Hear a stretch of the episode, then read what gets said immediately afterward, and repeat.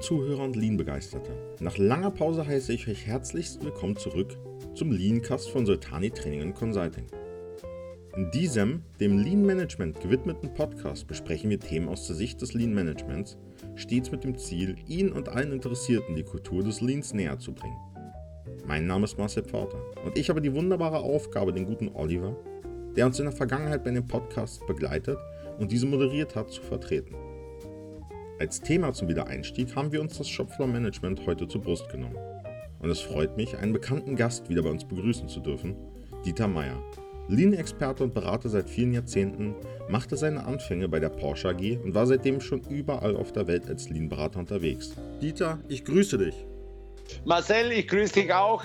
Herzlich willkommen, Zuhörer.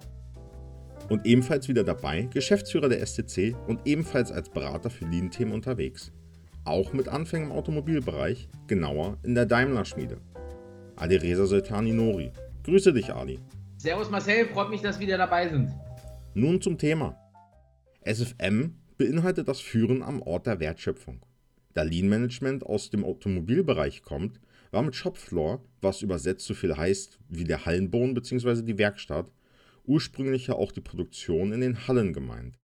Heutzutage kann der Ort der Wertschöpfung aber gerade in digitalen oder administrativen Bereichen auch an verschiedenen Stellen außerhalb des Unternehmens liegen, beispielsweise im Homeoffice.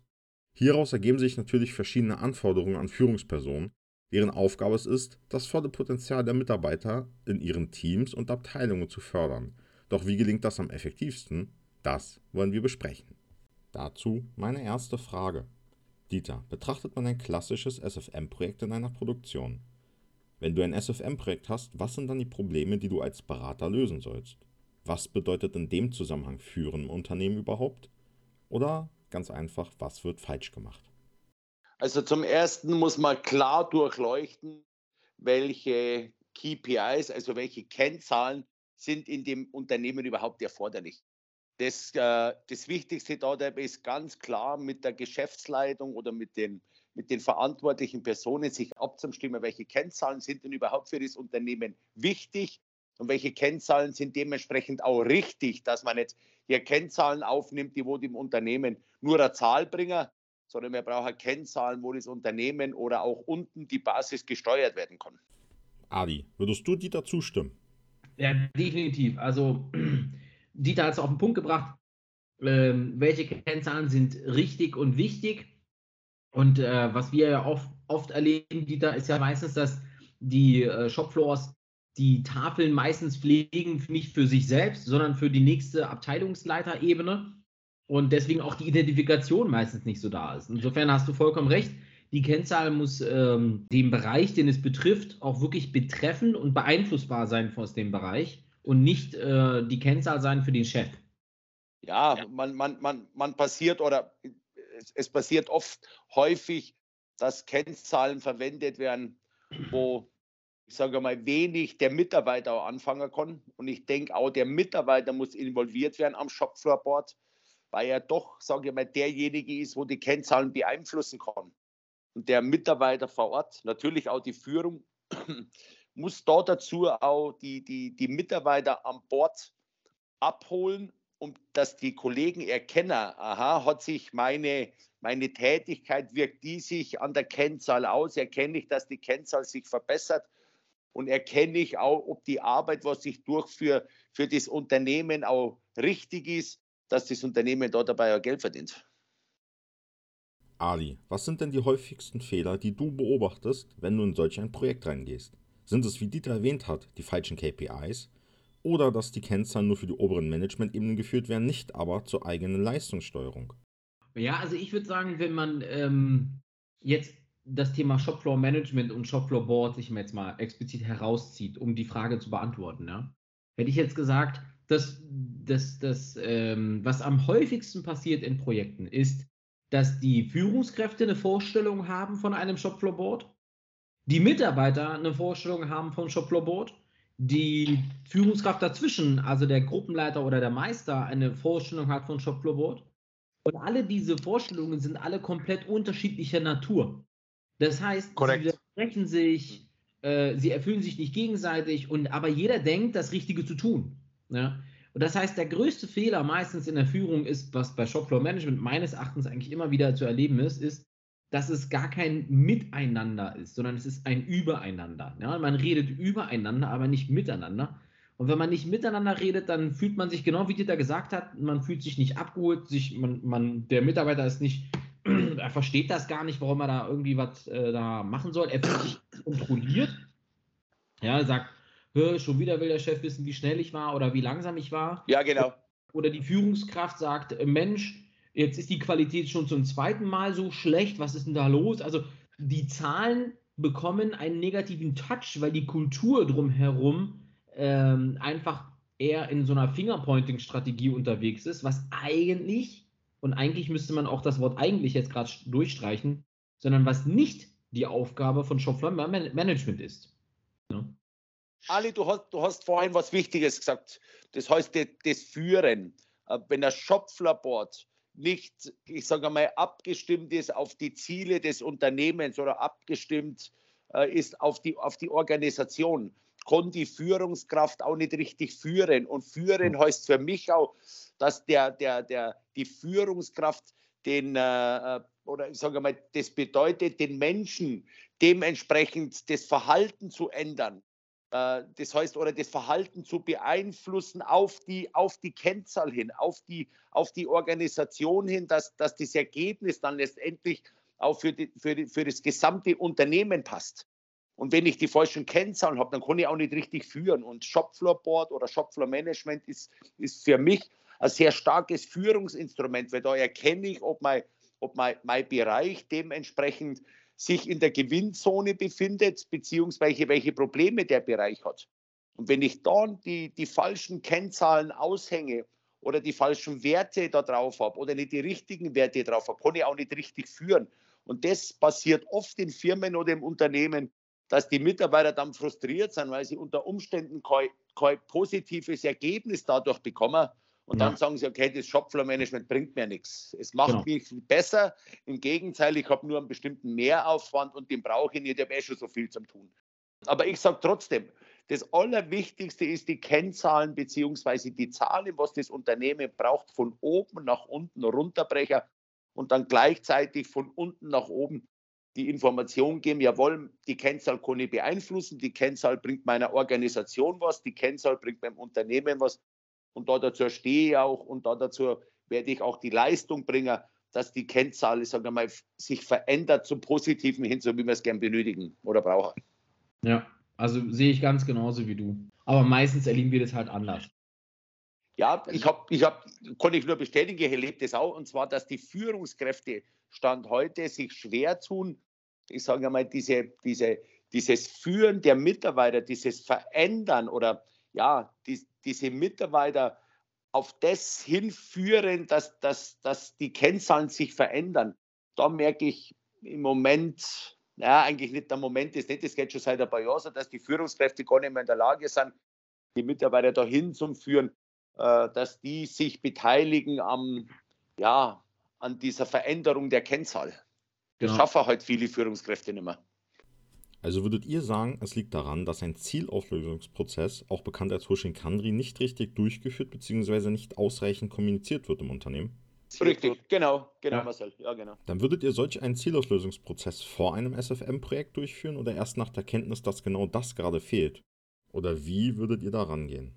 Ja, also äh, genau so. Das heißt also erstmal überhaupt, also meistens ist ja so, dass die Firmen ja Shopfloor irgendwie haben, ja. Die schimpfen das ja auch meistens Shopfloor Management. Ja, ja, wir machen Shopfloor Management. Ja, genau. Ja, ja. Die Firma, und dann, dann siehst du meistens eine Tafel. Entweder ist die super organisiert, die Tafel, dann weißt du aber zu 80 Prozent, dass das der Praktikant war oder der Masterrand war. Das heißt also, die Tafel wird von jemandem abgedatet, der gar nichts so wirklich mit, mit der Tafel Jawohl, hat. Genau ist, weil es ja, genau. eine Masterantenaufgabe ist, weil er eine Master-Kennzahlen im Unternehmen schreibt.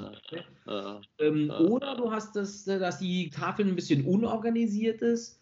Und dann äh, fragst du dann die Führungskraft, ja, was ist denn mit der Tafel? Wo, wo, wo erkennt man denn die Effektivität ihrer, ihrer Mannschaft? Und dann ähm, heißt es, ja, nee, das dürfen wir nicht aushängen ähm, oder das, das zeigen wir nicht. Ja, okay, was zeigen Sie denn? Na, wir zeigen dann den Unternehmenserfolg. Dann sage ich, okay, wie kann denn ihr und dann ihr, Ihre Abteilung zu dem Unternehmenserfolg beitragen? Ja, das wissen wir auch nicht so genau. Die Daten kommen vom Headquarter. Und die müssen wir hier aushängen. So. Und das ist genau das, was Dieter meint. Und deswegen finde ich, ähm, muss vorher in, dem, ähm, in der Kostenstelle, in dem Bereich, in der Abteilung so eine Art Ziele-Auflösungsprozess stattfinden, was Ja. Dieter von oben nach Ja. unten. Ne? Ja. Und dann aber auch transformiert werden. Das heißt also, die Menschen müssen verstehen, was bedeutet ähm, Genau. Hours per Engine zum Beispiel oder was bedeutet Taktauslastung, was bedeutet äh, eine OEE ja, oder Qualitätsquote, was bedeutet das, ne? damit sie die Angst auch verlieren, ähm, Mhm. immer kontrolliert zu werden, sondern im Gegenteil. Die Leute müssen eigentlich morgens da hinkommen und sagen, ey Chef, ey Abteilungsleiter, was steht heute an?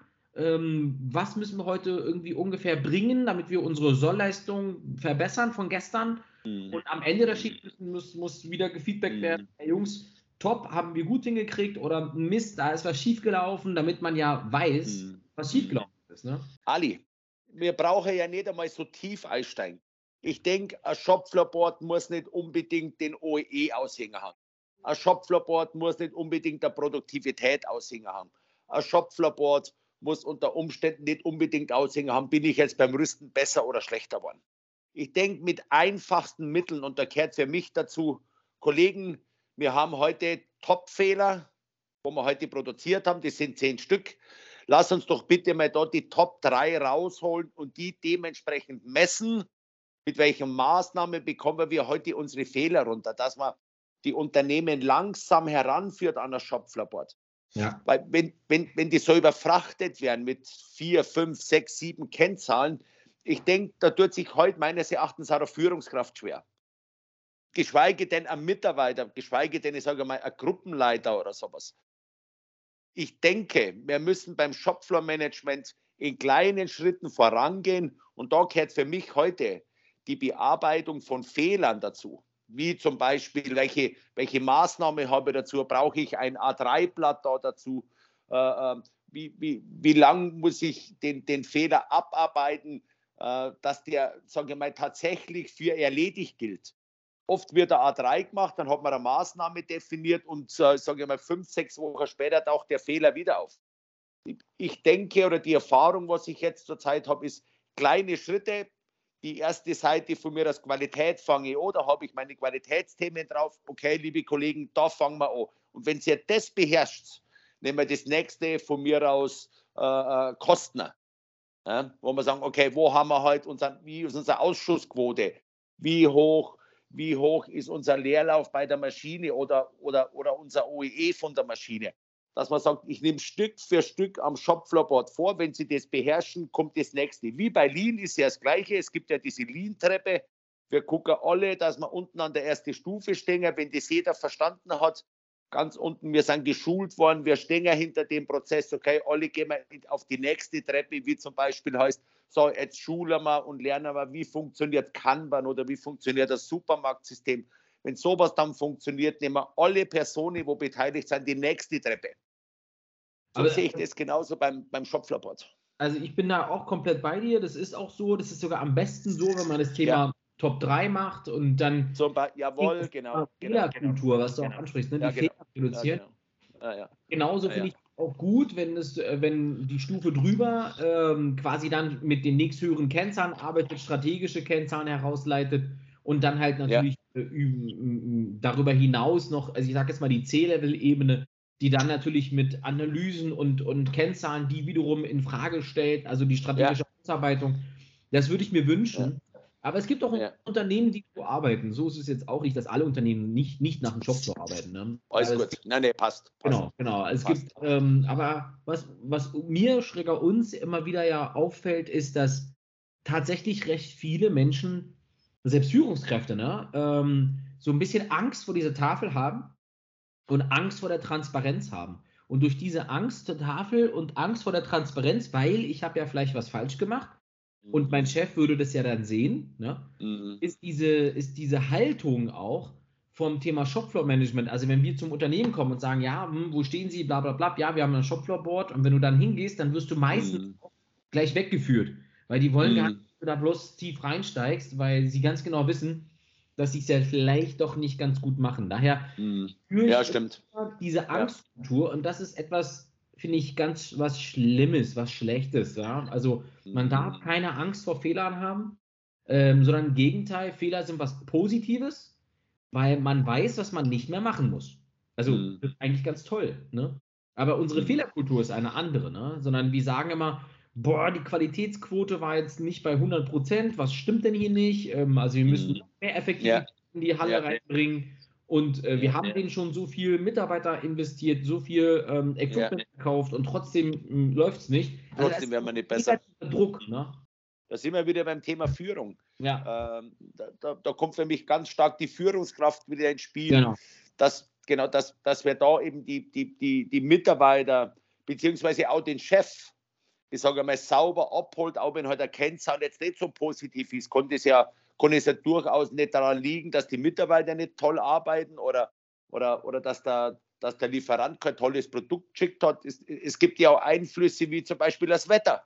Genau. Ja, drau draußen hat es 0 Grad, da laufen die Maschinen anders, da, wie wenn es draußen 30 Grad hat. Da kann es durchaus passieren, dass da Einflüsse ins Spiel kommen, dass der Prozess nicht so läuft, wie man es gern hätte. Richtig. Und da liegt es für mich auch an der Führungskraft, sage ich mal, diese, dieses zu vermitteln. Chef, es kann immer mal passieren, dass, dass ein Tag schlechter läuft, weil das Material sich vielleicht anders verhält bei, bei bestimmten Temperaturen. Und da kommt für mich halt die Führung raus, dass, dass genau. der, der, der, der, der, der, die Führungskraft eben da die, diese, diese ganzheitliche Vision beziehungsweise auch die Ziele vom Unternehmen sowohl, sowohl sein äh, äh, Führungskraft, der, der wo oben drüber ist, ihm klar macht, dass wir Ziele erreichen können, wenn ja. bestimmte Voraussetzungen geschaffen sind.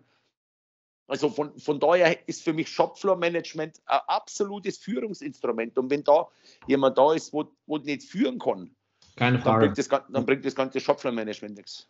Dann macht es keinen Sinn nicht. Ja. ja. Dieter hat das eben schon angesprochen, so A3-Blatt. Gibt es denn Standardmethoden, die überall einbringt oder ist das immer sehr kundenspezifisch? Beispielsweise ein A3-Bogen, den braucht man immer.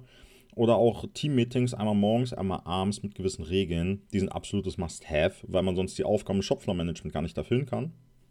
Also äh, ich würde so argumentieren, es ist auf jeden Fall 80% spezifisch, 20% Standard. So mhm. würde ich mhm. Weil, also, Absolut richtig, ja. ja. Ne, also es gibt Firmen, da brauchst du, wie Dieter schon vorhin gesagt hat, da brauchst du gar nichts mit so viel Kennzahlen um die Ecke zu kommen, sondern es reicht vielleicht eine Kennzahl. Oder es gibt Firmen, die sagen, äh, Arbeitssicherheit macht keinen Sinn bei uns, weil wir haben ein mhm. eigenes SOS-Board und hast du nicht gesehen. Insofern würde ich das nicht standardisieren. Aber was ich standardisiere, ist, was ich äh, auch gerade eben gesagt hatte, ist das Thema Transformation der Tafel. Das heißt, dass ich sage, okay, was ist unser Ziel? Was ist das Ziel von dem Unternehmen? Und dieses, was ist dieses Ziel von dem Unternehmen, was du schon gerade meintest, Marcel, mit Ablauf? Diesen Ablauf, den probiere ich schon jedes Mal zu standardisieren in einem Unternehmen. Auch der ist aber immer individuell. Aber es gibt immer einen Ablaufplan. Wann findet die erste Runde statt? Wir sagen ja mal dazu immer Schale 1 zum Beispiel. Wann beginnt die erste Schale? Ähm, wie lange dauert, sollte die erste Schale dauern? Und wie Dieter zum Beispiel gesagt hat, was ist die was ist die Zielsetzung der ersten Schale? Also Fehlerkultur zum Beispiel. Also Fehler finden ist die Zielsetzung der ersten Schale. Dann zweite Schale, ähm, Abteilungsleiter, Gruppenleiterebene. Wie lange dauert die? Wo findet sie statt? Und was ist die Zielsetzung? Ja? Und dritte Schale, äh, meistens Eskalationsebene. Ähm, wobei es gibt auch positive Eskalation. Wann findet sie statt? Wo findet sie statt? Ähm, und mit welchen Inhalten findet sie statt? Ja? Also das probiere ich schon zu standardisieren. Aber ob du jetzt äh, ein Sicherheits-O hast oder ob du jetzt 5S-Audi-Pläne an der Tafel hängen hast oder ob das eine OEE e ist oder so, das ähm, probiere ich eigentlich immer individuell zu machen. Wobei ich immer sage, Qualität, Sicherheit, Arbeit, Kosten, Mensch und Logistik, diese Themenfelder sollten schon probiert werden, immer ab, abgedeckt zu werden. Ne? Wir sagen ja immer so ganz schnell runtergebetet QS, AKLM. Ne? Ich probiere diese immer abzubilden aber die sind äh, fast bei jedem Kunden unterschiedlich. Das ist ja nun generell zum Shopfloor-Management. Jetzt haben wir ja die Situation. Früher war Shopfloor-Management direkt vor Ort, führende Präsenz direkt in der Produktion. Es kommt ja aus dem Automobilbereich, wie eingangs erwähnt. Heutzutage haben wir eine breite Debatte zum Thema Homeoffice, gerade in den administrativen Bereichen, welches ja gerade im Pandemiezeitraum aufgeblüht ist. Die Vorteile kann man relativ schnell aufzählen. Geringere Mietkosten für das Unternehmen, weil man weniger Büroräume benötigt. Geringere Fahrtwege zur Arbeit sind ebenfalls umweltschonend und zeitsparend. Und man hat gleichzeitig weniger Kontakte im Sinne des Infektionsschutzes. Wo sind denn da die Unterschiede zum Bereich in der Produktion, wo du mit Präsenz führen kannst und den direkten Kontakt zum Mitarbeiter hast, im Vergleich zum Führen aus der Distanz bei Mitarbeitern, die im Homeoffice sind? Geht man da mit anderen Methoden und Werkzeugen rein? Beziehungsweise was ist die Herausforderung, da sich ja viele Führungskräfte heutzutage schwer tun, Mitarbeiter zu führen, die man teilweise gar nicht sieht. Ja. Also ich, ja, ich, ich denke mal, ähm, es, es hat beides was. Ähm, es gibt Unternehmen, die sind sehr, sehr stark digitalisiert.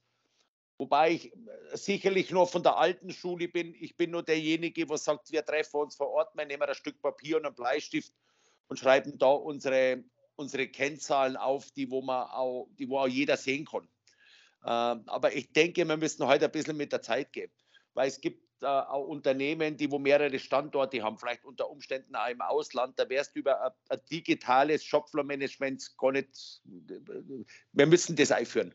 Das kann man dann nicht machen, dass die Kollegen hier täglich aus irgendwelchen Ländern oder, oder anderen Städten anreisen. Ähm, was, was da für mich wichtig ist, äh, dass, dass hier genauso die, die, die, das digitale Shopfloorboard äh, eingeführt wird wie das, wie das handschriftliche. Ähm, auch, dass dort die Zeiten icon werden. Ich sage mal, Max, diese ominösen 20, 25 Minuten, was man hier fürs Shopfloorboard äh, äh, sich die Zeit nimmt, genauso muss das beim Digitalen auch machen. Äh, für mich hat es nicht nur einen Nachteil, das Digitale liegt auf dem Netz. Ich sehe es nicht. Ja, es gibt sicherlich die einen Unternehmen, die haben einen großen TV, wo das drauf ist. Es gibt aber Unternehmen, die haben das nicht. Da wird der Rechner zugemacht und dann liegt es da drauf und du kannst nicht mehr einsehen. Ähm, wie gesagt, es, es, es, hat beides was. Ich muss halt als, als Unternehmer entscheiden, ähm, welches oder welche Methode ist für mein Unternehmen das Richtige. Also Wobei, wie gesagt, es hat mehrere Standorte ja. wird es schwierig. Wird's schwierig. Also, also ich würde äh, würd es vielleicht unterteilen. Ich würde sagen, ähm, also erstmal bin ich grundsätzlich äh, der Ansicht, ähm, dass Shopfloor Management in einer produzierenden Gewerbe, egal was du produzierst, sei es jetzt Autos, weil Marcel, du auch gerade gesagt hast, OEM, ja, oder sagen wir mal ähm, äh, aus der Baubranche, ja, ist ja egal, aber produzierendes Gewerbe. Da würde da ich immer probieren, ob es, wie der Dieter gerade gesagt hat, ob es ein Bildschirm ist oder ob das äh, ja. ist. Ja? Hauptsache, es ist präsent und vor Ort. Aber so digitales ähm, Gewerbe, nehmen wir jetzt mal eine Werbeagentur ähm, oder, oder, oder, oder, oder, oder, oder eine Bank oder sowas, ja. Ja. Ja. Da, die machen ja auch Shopfloor-Management. Ähm, und da war ja das Thema, ich glaube, was du auch ansprichst, Marcel, ne, das Thema ähm, Homeoffice oder sowas, ja dass mhm. du trotzdem ein Shopfloor-Management durchführen kannst, auch wenn du nicht am Shopfloor bist, ja, nämlich über Geht. Teams oder, oder über Zoom, über diese digitalen Landschaften. Und ähm, da glaube ich aber schon, und das hast du auch gesagt, Marcel, ich bin der Meinung, man benötigt andere Skills.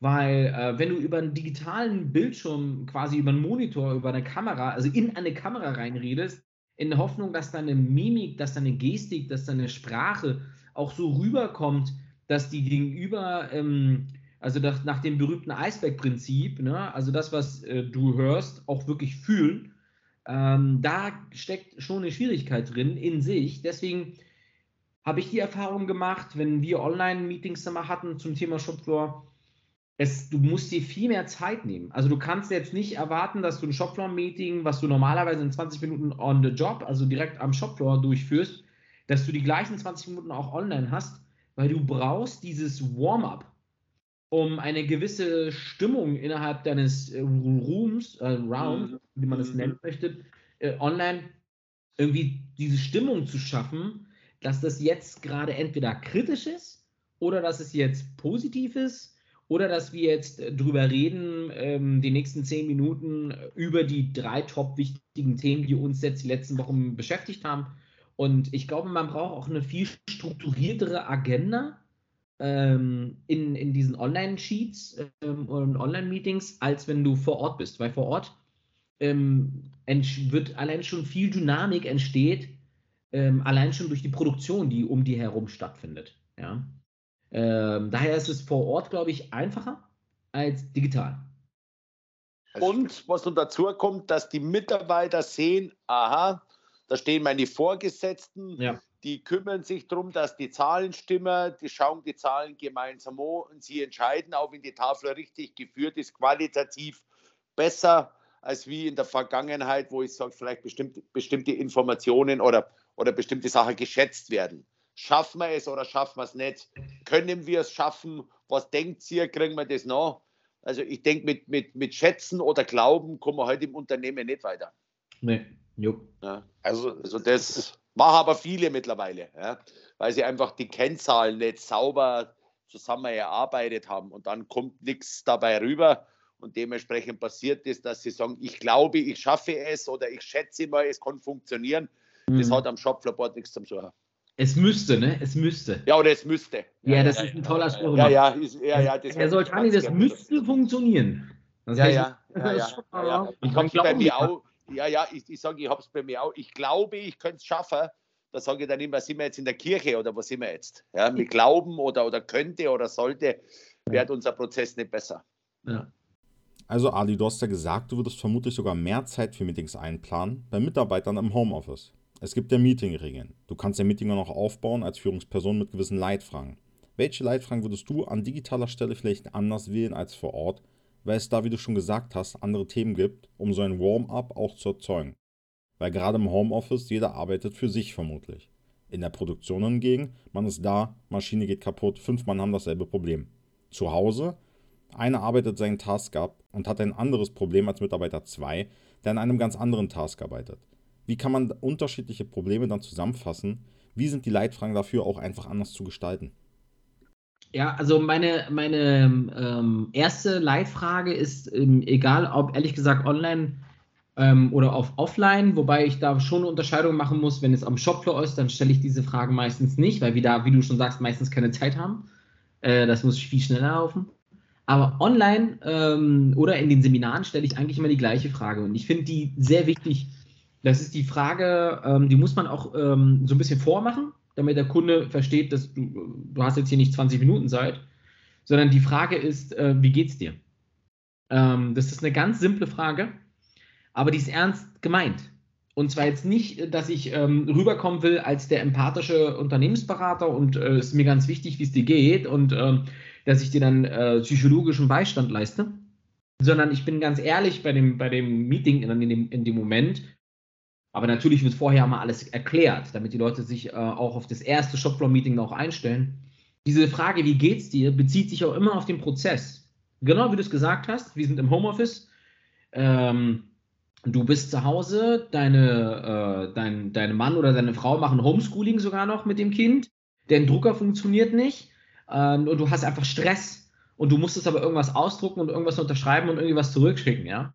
So, und äh, wenn du mit diesem Stressgefühl in so ein Meeting reingehst, dann fühlst du dich immer ähm, behind the time, ja. Also du bekommst irgendwie immer nicht hinterher. Und wenn dann der Moderator sagt, ey, hör zu, ähm, Marcel, wie geht's dir? Und du sagst, ey, ja, eigentlich, äh, eigentlich nicht so gut, weil Drucker kaputt, Homeschooling ist voller Stress hier zu Hause. Damit kann ich als Moderator arbeiten und kann dann ganz anders damit umgehen. Kann dann sagen, okay, komm, dann schalte ich jetzt erstmal raus oder schick mir deine Daten per E-Mail, dann bespreche ich es mit den Leuten weiter, damit du einfach den Prozess weiter beschleunigst, als wenn ich jetzt äh, zehn Leute noch im Meetingraum habe, die äh, ja strugglen. Deswegen ist meine Leitfrage eigentlich immer, und das wissen auch meine Teams, dass wir jetzt keine Prosa da, da besprechen, nach dem Thema, ja, mir geht es jetzt nicht so gut, weil gestern ist, hat mein Mann das zu mir erzählt, ja, also nicht so, sondern wie geht es dir immer in Bezug auf den Prozess, den wir gerade besprechen wollen. Und da ist, für, da ist für mich das Homeoffice, wo uns heute das Leben schwer macht. Weil ein Prozess muss ich sehen, um, ich sage mal, auch die richtigen Daten rauszuziehen. Ich muss vor Ort gehen. Und da spielt mir heute das, Home, das Homeoffice eigentlich nicht in die Karten. Ich, ich, ich muss klar sagen, ich bin kein Fan vom Homeoffice, wenn es ein produzierendes Gewerbe ist. Das ja. mag bei Banken gut funktionieren oder bei Versicherungen, weil da gebe ich im Computer die Daten ein vom Kunden aber in einem, in einem produzierenden Gewerbe brauche ich, ich sage mal, die Mitarbeiter vor Ort. Mhm. Ja, aber leider Gottes äh, ist halt das Homeoffice im Moment sicherlich auch bedingt durch Corona äh, spielt es immer eine größere Rolle. Aber ich denke, dass das in der Zukunft nicht weiter verfolgt wird. Wenn Corona das Thema mal rum ist, äh, werden viele Unternehmen ihre Mitarbeiter wieder in, den, in die Firma zurückholen. Macht, also, macht ja auch Sinn. Ich muss mich mit den Kollegen unterhalten können und das vor Ort. Ja, und nicht über Telefon oder über Teams. Ja. ja, in der Produktion ist relativ offensichtlich, die Maschine bedient sich noch nicht von selbst an jeder Stelle, aber sie werden immer besser. Doch ich höre auch heraus bei Ali, es geht teilweise ums Erwartungsmanagement, das man als Manager oder Führungskraft an der Stelle hat. In der Frage, wie geht's einem? Dass du weißt, wie stark performen kann derjenige überhaupt gerade in seiner Situation. Und gerade auf solche Geschichten einzugehen und zu verstehen, weil man den Mitarbeiter ja nicht sieht, sondern nur in diesem kurzen Zeitfenster, wo man ihn im digitalen Meetingraum hat. Und die Informationen, die man sonst auf dem Arbeitsplatz drumherum aufnehmen würde, die dann über die Fragen einzuholen und damit dann quasi aufzuschließen auf der Informationsebene. Genau, das sind, um, das, ähm. das, sind, das sind noch, also das sind ja also nicht nur eine Frage, ne? Also die Leitfragen, was du gefragt Leitfragen, ist eine Mehrzahl. Und die zweite Frage wäre, also unter wie geht's dir? Kurzes Statement von, von meinem Gegenüber. Zweite Frage, was hast du für uns? Also so wirklich ganz locker und jetzt nicht irgendwie äh, mit einer Krawatte, so was haben Sie für die nächste Kennzahl, sondern was hast du für uns? Ne? Also was ist dein Beitrag in diesem Meeting? Das ist die Botschaft. Mhm. Und das dritte ist, was, was erwartest du von uns? Also was nimmst du jetzt von uns mit? Ähm, das sind so die drei Fragen, die sich die Teams, die mit mir in diesen Online-Sheets sind oder Online-Meetings oder Online-Boards, Online-Rooms, wie die alle heißen, sind ähm, im Vornherein schon alle wissen. Weil wenn man schon so einen Shopfloor online macht, ist es das, was ich von vornherein gesagt habe, so wie wir zumindest arbeiten, gibt es vorher erstmal so eine Art äh, Leitbild. Also was ist das Leitbild von diesem mhm. Shopfloor-Ding? Was ist die Erwartungshaltung? Und diese Trainings finden dort statt damit jeder so ein bisschen sein, sein Bild von diesem Meeting hat. Äh, manchmal wieder wird es durch die Anzahl der Mitarbeiter, die online sind, natürlich auch wiederholt, die, diese, diese Trainings. Aber in der Regel sind es diese drei Fragen. Wie geht's dir? Was hast du für uns? Und was nimmst du mit? Damit wir auch einfach wissen, okay, wenn der Qualitäter jetzt äh, online ist, okay, der hat nichts für uns, aber er will was mitnehmen, ja. Er will zum Beispiel wissen, wie viele Versicherungspitches diesmal daneben gegangen sind, wenn wir jetzt im Online-Business bleiben, ne? Mhm. Mhm. Äh, und dann kriegt er diese Zahl und dann kriegt er diesen Kunden und dann verabschiedet er sich auch aus dem Meeting, ja. Dann, dann machen wir weiter. Mhm. Ja. Ja. Ich habe oft die Situation, Marcel, ganz kurz, mhm. ist ein guter Hinweis. Ich habe oft die Situation, wenn man dann äh, so, so Online-Meeting durchführt, wo man dann die Frage stellt, okay, äh, welche Aufgabe haben Sie jetzt aus dem Meeting? Was, was nehmen Sie mit? wo können Sie uns unterstützen? Und da passiert es oft, dass dann, ich sage mal, still ist im Kanal. Ja, das passiert heute vor Ort weniger, weil dann nimmt sich der unter Umständen seinen Maßnahmenplan wo er sagt, guck mal nach, Dieter, äh, da steht mein Name drin, ich bin verantwortlich für dieses oder jenes Thema und der, äh, das Datum da dazu ist folgendes. Das ist halt im, meines Erachtens, so habe ich jetzt die Erfahrung gemacht, im Online-Meeting ein bisschen schwierig. Ja? Wenn man solche Fragen stellt, okay, jetzt äh, Ali, was nimmst du mit? Was sind deine Aufgaben? Und dann hörst du nichts mehr. Ja, ja. Das heißt halt beim Shopfloorboard äh, ist das halt viel gläserner und viel offensichtlicher, weil du schreibst da Maßnahme auf. Ja. ja. Kann man da nicht eigentlich auch ganz einfach digital mit einem PDCA-Sheet arbeiten? Weil da steht ja auch drin, ähm, verantwortlicher Frist, äh, Maßnahme etc. Marcel, das funktioniert, aber wenn das Sheet weg ist, weil ja andere Folie davor steht, dann stehst ja. du da. Dann siehst du es nicht mehr. Weil du klickst ja unter Umständen weiter oder du machst die, die ganzen Sheets zu und dann gibt es solche Kollegen wie der Ali oder ich, die wo sagen, so Marcel, was nimmst du jetzt mit aus dem Shopfloorboard? Was sind deine Aufgaben? Ja, äh, äh, warte mal, ich muss jetzt wieder aufklicken. Ja, das passiert da halt bei einem manuellen Shopfloorboard, wo du mit Bleistift und Kugelschreiber und Filzstift schreibst, weniger, weil da hängen ja die Maßnahmenblätter dort und dann kann er das runterlesen. Mhm. Ja. Also die Herausforderung an der Stelle ist dann die Verfügbarkeit der Informationen in dem Moment. Ganz genau, ganz genau. Die Verfügbarkeit der Information und das auf einen Blick. Das hast du halt im digitalen geht auch, aber haben wenig Firmen oder wenig Unternehmen.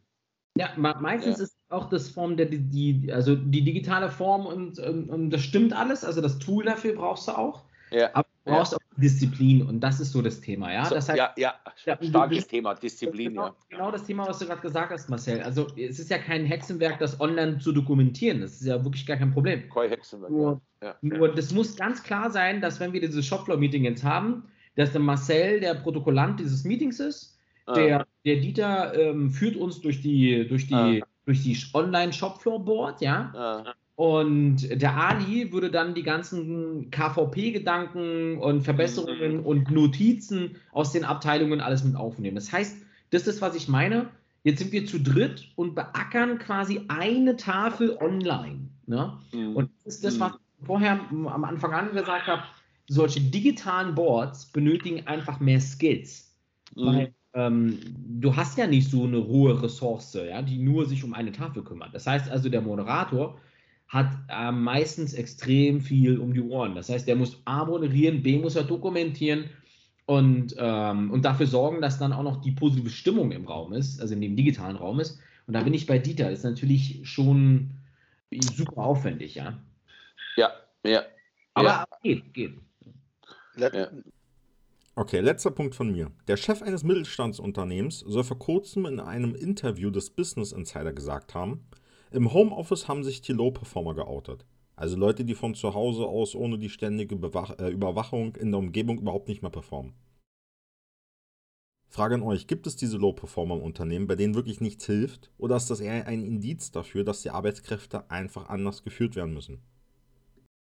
Na, also erstmal äh, hoffe ich, dass der Mensch im Business Insider, der das gesagt hat, noch, noch seinen Job hat. Ne? Ähm, das, das, weil, weil das ist ja, man darf ja nicht über Homeoffice schlecht reden, sonst bist du ja gleich, sonst kriegst du gleich Ärger von Gott und der Welt. Ne? Insofern, ähm, aber eins muss ich sagen, ähm, ich habe manchmal auch das Gefühl, es wird ähm, auch ein bisschen falsch verstanden. Weil das Thema Homeoffice ist ja ganz simpel. Du sagst einfach, heute Homeoffice, ja. So, die Mannschaft geht nach Hause und macht irgendwie von zu Hause aus. Das Problem ist ja, genauso wie wir jahrzehntelang gelernt haben, auf Arbeit seine Effektivität ähm, darzustellen, muss man, kann man ja nicht erwarten, dass das so auch wieder zu Hause funktioniert. Ja? Weil man zu Hause eine, keine Arbeitsumgebung hat. Man ist ja zu Hause zu Hause. Ja, man muss aber trotzdem arbeiten. Das bedeutet, du musst viel disziplinierter sein zu Hause. Du musst mhm. strukturierter sein zu Hause. Und das ist etwas, was die Belegschaft äh, auch erstmal verstehen muss. Das heißt, die Eigeninitiative, die Selbstdisziplin ist exorbitant hoch gefordert. Ja? Das ist das Erste. Das Zweite, was dazu kommt, ist, dass meines Erachtens auch ein bisschen Missverständnis ist. Ich gebe ein Beispiel. Äh, Habe ich selber schon ganz oft in meinen Projekten erlebt. Ne? Da ist der Betriebsingenieur vom Montag bis Mittwoch auf Arbeit. Also sowas verstehe ich sowieso nicht, ja. Und Donnerstag und Freitag hat Homeoffice.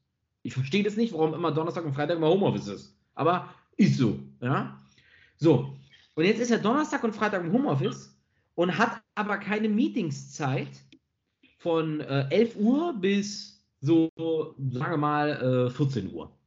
Und dann fragst du ihn am Montag, ey, sag mal, warum hast du donnerstags von 11 bis 14 Uhr keine Zeit? Und dann sagt er dir, ja, da kommt mein Kind vom Kindergarten nach Hause und da muss ich mich erstmal mich um, den, mich um das Kind kümmern. Mhm.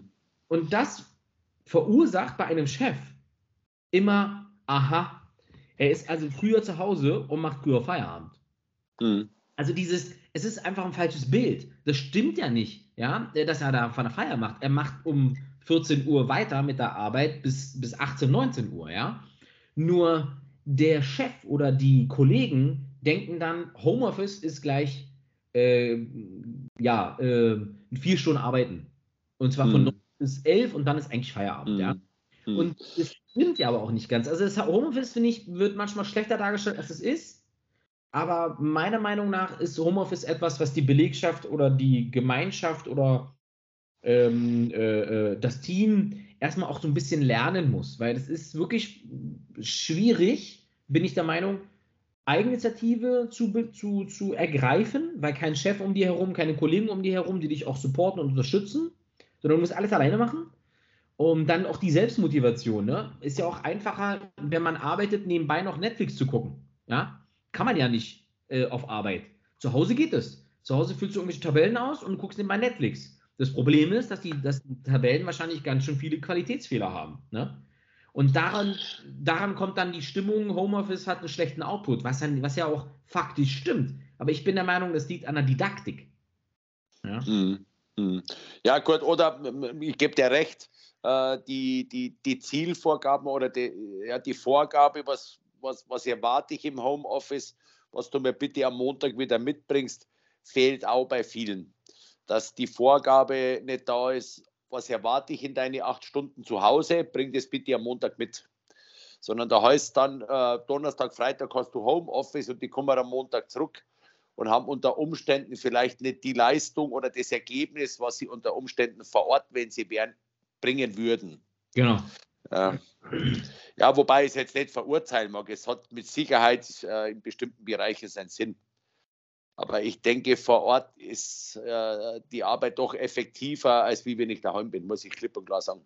Also ich, ich glaube, dass ja. der Homeoffice wird in den nächsten Jahren noch viel besser werden. Also allein, allein das Thema, wie oft hatten, hatten wir schon in den letzten zwei Jahren ähm, Webex-Meetings oder, oder digitale Meetings, sagen wir mal so. Und ähm, der Mitarbeiter hatte sich beschwert, weil er den VPN-Schlüssel irgendwie hat nicht funktioniert. Ja, der Server mhm. war zu langsam. Ne? Mhm. Internetleitung WLAN. Server zu langsam war. Er konnte mit seinem Kartierprogramm von seinem Rechner aus konnte er auf dem Server nicht zugreifen, ja, weil die ja, Datenmenge ja, nicht gereicht hat.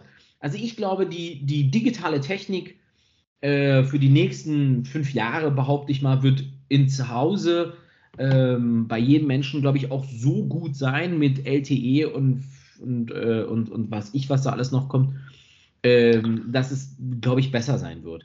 Ich glaube, das ist das Thema Werkzeug.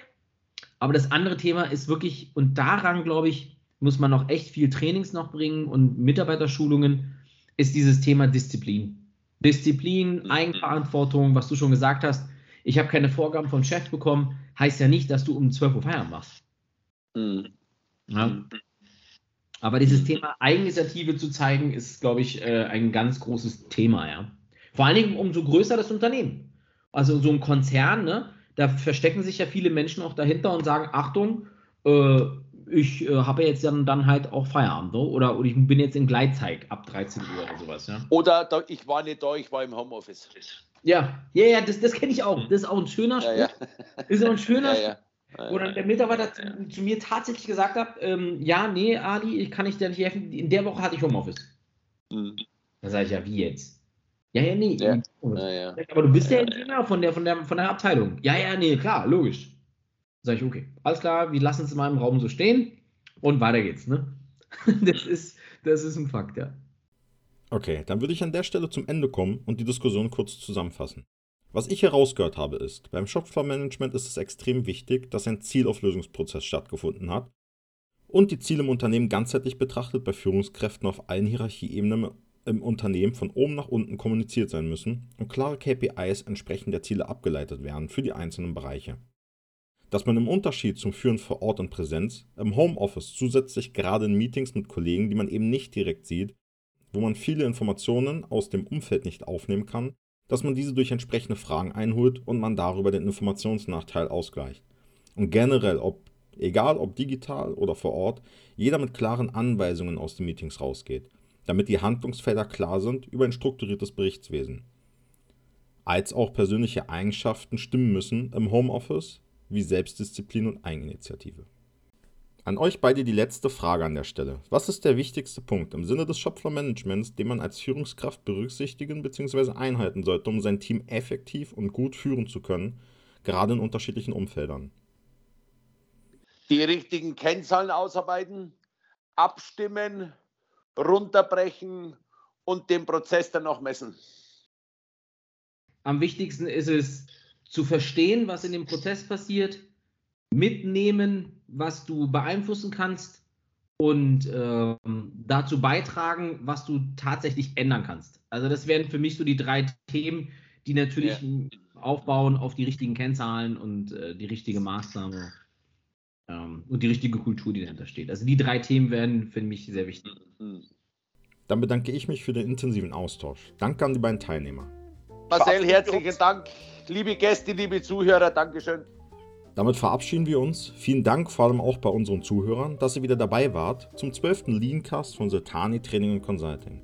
Wenn euch der Cast gefallen hat, abonniert uns gerne auf Apple Podcasts, Spotify oder Soundcloud oder besucht uns direkt auf unserer Website unter www.sultanitc.com. Vielen Dank, bleibt gesund und lebt lean.